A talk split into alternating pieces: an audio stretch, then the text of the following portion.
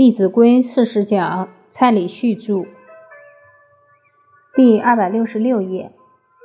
所以，我们从尧帝大禹可以看得出来，一个领导人对于人民的一种道义，人民对领导人也要有什么恩义。所谓君人臣忠，领导人要仁慈，处处为人民的生活着想。那部署。也要常常能念领导人的恩德，让自己有好的生活环境。假如没有这一份好的工作环境，可能我们的家都会三餐不继。所以，为臣者一定要尽心尽力的效忠君王，尤其当君王有过失的时候，一定要直言不讳。现在经营企业也如同经营一个小国一样。领导者第一个念头是要为员工谋福利，绝对不能只为自己的荷包着想。当你只为荷包而不尊重、不照顾员工，铁定留不住人。孟夫子对于君臣关系有一段很重要的教诲，里面提到：“君之视臣如手足，则臣视君如腹心；君之视臣如犬马。”则臣视君如国人，君之视臣如土芥，如臣视君如寇仇。这个仇是古字，也就是仇人的仇。孟夫子这段话很有味道。领导者假如把部属当作手足一样疼爱，部属会把他当心腹。君之视臣如犬马，犬马拿来做什么？来使用而已。反正我就是使用你，然后付你钱，只是把员工当工具而已。部署跟你没什么交情，也没什么感情，所以他只要帮你多做一分钟，铁定跟你要加班费，一分一毫绝对不会为你多做。下一句，君之视臣如土芥，你把它当做根本不重要的东西，心里面还说，反正我有钱。到处都可以请到人。假如我们对待部属这么轻慢，那部属对我们可能是咬牙切齿。我就曾经听过，有一个餐厅的员工处处动手脚，让客人吃了都出问题。后来那家餐厅就开不下去了。所以从这句教诲，我们可以了解到，一个企业、一个团体，假如不好，谁要负比较多的责任？领导者。是为上行下效，一个企业团体的风气好坏，领导者是起决定作用的。所以今天我们当老板、当主管，绝对不能在那里说我的员工怎么都这么差，不能有这种态度。应该要行有不得，反求诸己。为臣者应该要念公司、念领导者的恩德。我曾经看过一个公司经营了几十年。资金出现了困难，很多员工马上拉起白条抗议，把公司工厂都围起来。这样做好不好？当时我看到这一幕，觉得很伤心。东北有一句话说：“三穷三富过一生。”一个人一生难免都有起落，一个人一个家如是，一个企业哪有可能一帆风顺？这几十年，为什么孩子的教育可以稳定？为什么家庭可以运作正常？经济上的稳定，谁的功劳？当然一定有你努力的功劳。可是不可忘了公司，老板还要扛风险。你每天工作做完了，回家倒头就睡。你在睡的时候，老板可能还在为公司的前途思考，为资金的周转在努力。所以，我们不能只看到领导者的经济比较优厚。我们还要看到他对公司的付出绝不比我们少。我们应该要念这些德，不能一遇到事情就意气用事、抗议停工的做法，谁得利益？没有人。本来公司可能还不至于会倒，还可以拉起来，结果员工这么一做，连起来的机会都没有。所以人确确实实不可意气用事，要很理智的去给公司建议。要进行好的沟通才好。日本人对公司不满时，不会把厂围起来，会在头上绑个布条，写了抗议，继续工作。领导者一看，怎么这么多人都绑白布？赶快商量解决的办法，把主管都找来。到底公司有哪些需要改正的地方？赶快调整。当领导者重视并有诚意去改正错误时，那部属也会欢喜，这样家和自然就万事兴。所以我们在君臣的关系中，也要时时想着自己的本分。要时时想着自己应尽的道义、恩义、情义，这样做就非常厚道，容易得到人家肯定。第二十八讲五伦关系中的信义。我们上一讲进入第四个单元信这个部分，也提到信是人言，凡出言要信为先。信也含有一个更深的意思，就是信义义务。一个人做人的本分不需要说，但是要常常能放在心上，时刻不敢忘怀。我们上一讲也提到父子关系，朱寿昌纵使已经离开母亲五十年，但还是希望能找到母亲，可以好好奉养。后来确实皇天不负苦心人，朱寿昌也顺利的找到了他的母亲，而且不止。接母亲回来奉养，连母亲后来生的弟弟妹妹也一起照顾，这都是读书人时时把本分放在心上。我在澳洲听老师讲德育故事，每次都听得泪流满面。我旁边坐了一个香港的朋友，他长得非常魁梧，我听课一直掉眼泪。他看我这个样子，把纸巾推给我，还不敢看我，慢慢推过来。所以他也是有一颗很温柔的心。为什么我一直流眼泪？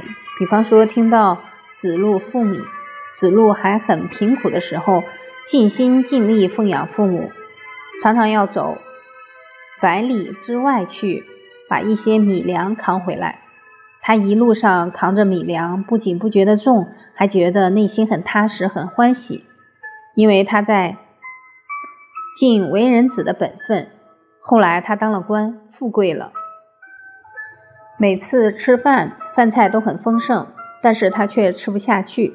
旁边的人就问他：“这么好的饭菜，你怎么吃不下去？”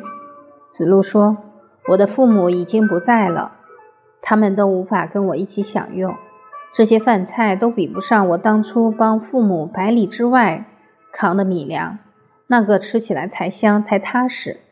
所以一个个圣贤的故事。”让我感受到什么才是做人的真味道，所以一边听，内心一边在呐喊：做人就应该是这样才会痛快。很多朋友也会跟我一起讨论如何学习我们圣贤的教诲。其实学圣贤教诲最重要的是要学什么？要学圣贤人的存心，要学圣贤人的用心。圣贤人的存心就是时时把。孝悌忠信、礼义廉耻，时时记在心中，时时提得起来去与人相交。当他时时都能提起德行，那他的坏习惯自然而然慢慢就不见了，消退了。所以，我们熟读《弟子规》，也是时时以圣贤人的品行来自我关照、自我提醒。相信宽为限，谨用功。功夫到，自设就通。而当一个人真正用圣贤的存心跟行为去做事，每一天都会有所收获。我们上一讲提到君臣关系当中的道义恩义，为臣者不应该意气用事，应该用理智跟领导者好好沟通。所以，其实人与人为什么会产生冲突？大半是因为距离遥远，缺乏沟通，缺乏沟通久了，就很容易对立，很容易积攒矛盾，之后就会产生冲突了。所以，领导者也应该打开沟通之门，有雅量接受下属的劝谏，而下属也应该有劝谏领导的责任。诸位朋友，你敢不敢劝你的领导？我也听一些朋友说不敢，甚至于发愁说单位的领导两三个，不知道到底要跟哪一个。跟对了以后可以飞黄腾达。假如用这一颗心去替领导办事，日子好不好熬？每天要察言观色，要巴结阿谀，那累死了。假如不幸压的那个宝没有升上去，那怎么办？可不就得捶胸顿足？所谓一朝天子一朝臣。当我们都是为了自己的功名去侍奉领导，那真是累死人。假如你巴结阿谀的领导确实升了，你跟着他升上去，难道人生就好了吗？未必。需要巴结阿谀的领导，他能不能在他的事业当中真正不断的提升？不可能。接受巴结阿谀的领导，他的智慧、人生的见地很有限，到时候一定会怎么样？一旦状况出现，他就会被换下来。所以，我们看到现前社会很多当大官的人，可能两个月、五个月官职就掉了。所以，到底我们要把努力、把用心压在哪里？尤其是公务人员，真正要跟的是什么？跟的是我们的本分，跟的是人民的需要。这样你就能直言不讳的去劝谏你的领导，而也由于你能尽本分，能替人民服务，你的能力也会日渐提升。当你有真正的能力，好的主管一上任，他要用谁？当然要用真正可以办事、可以信任的人。到时候你不去求机会，机会自然而然就会到你的身边来。所以，人生假如能够道法自然，就能够水到渠成，你也不会活在患得患失之中。所以，臣子应该无所求的去尽他的本分，去劝谏领导。在十多年前，东南亚出现经济风暴，很多国家都面临很大的挑战，有的因很多财政问题而垮下来。当时，韩国发生了这样一件事情。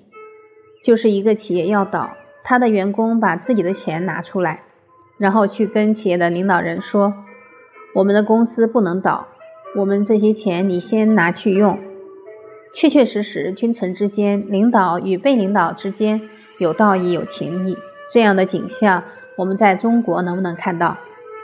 上面提到的是发生在韩国，请问韩国人跟谁学的？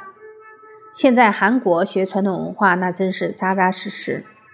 从小学到大学都有一连串学习儒家文化的课程，而且所有韩国人以能学习儒家文化为光荣为骄傲。所以我们要真正看得懂老祖宗这一块宝，不然老祖宗的本事都被隔壁的邻居拿去发扬光大了，那也意味着我们当子孙的没有尽到本分。这是讲的君臣关系要信。接下来我们看五伦关系中的夫妇关系。夫妇之间当然也要言而有信。假如夫妇之间言而无信，那会延伸出什么情况？可能就互相猜忌，讲话相互攻击、揶揄，这样夫妻关系就很危险。所以也要言而有信。我听说现在夫妻都。有各自的秘密，都有私房钱。当我们有这一份虚妄的心、不真诚的心，对方能不能感觉到？所以人常常在做自欺欺人的事情。纵使确实留了一些钱在身边，但是每天还要提心吊胆，这样可能身体会怎么样？每天担心东。担心西，身体都搞坏了，所以治家应该保持着一个态度：治家没有秘密，坦坦荡荡，这样最好。我母亲每次领了薪水，通通交给我父亲。我们家是父亲掌管经济大权，我母亲从来不过问钱的事情。母亲信任父亲，父亲做牛做马都愿意。其实，真心信任别人的人，往往可以活得很轻松。我母亲不管钱，我母亲也不会骑脚踏车，所以每次出去，她会跟我爸说：“我就是什么都不会，很笨。那我爸爸就服务的怎么样？很高兴，很有成就感。后来我会开车了，就变成我也服务我的母亲。所以人不要太精明，什么事你都要管到底，让别人在你面前都觉得很没有能力，到最后你就会累得半死，然后还被人家嫌得要死。所以一个人的精明要内敛。不要用精明去压迫别人，这也是要讲究中庸之道。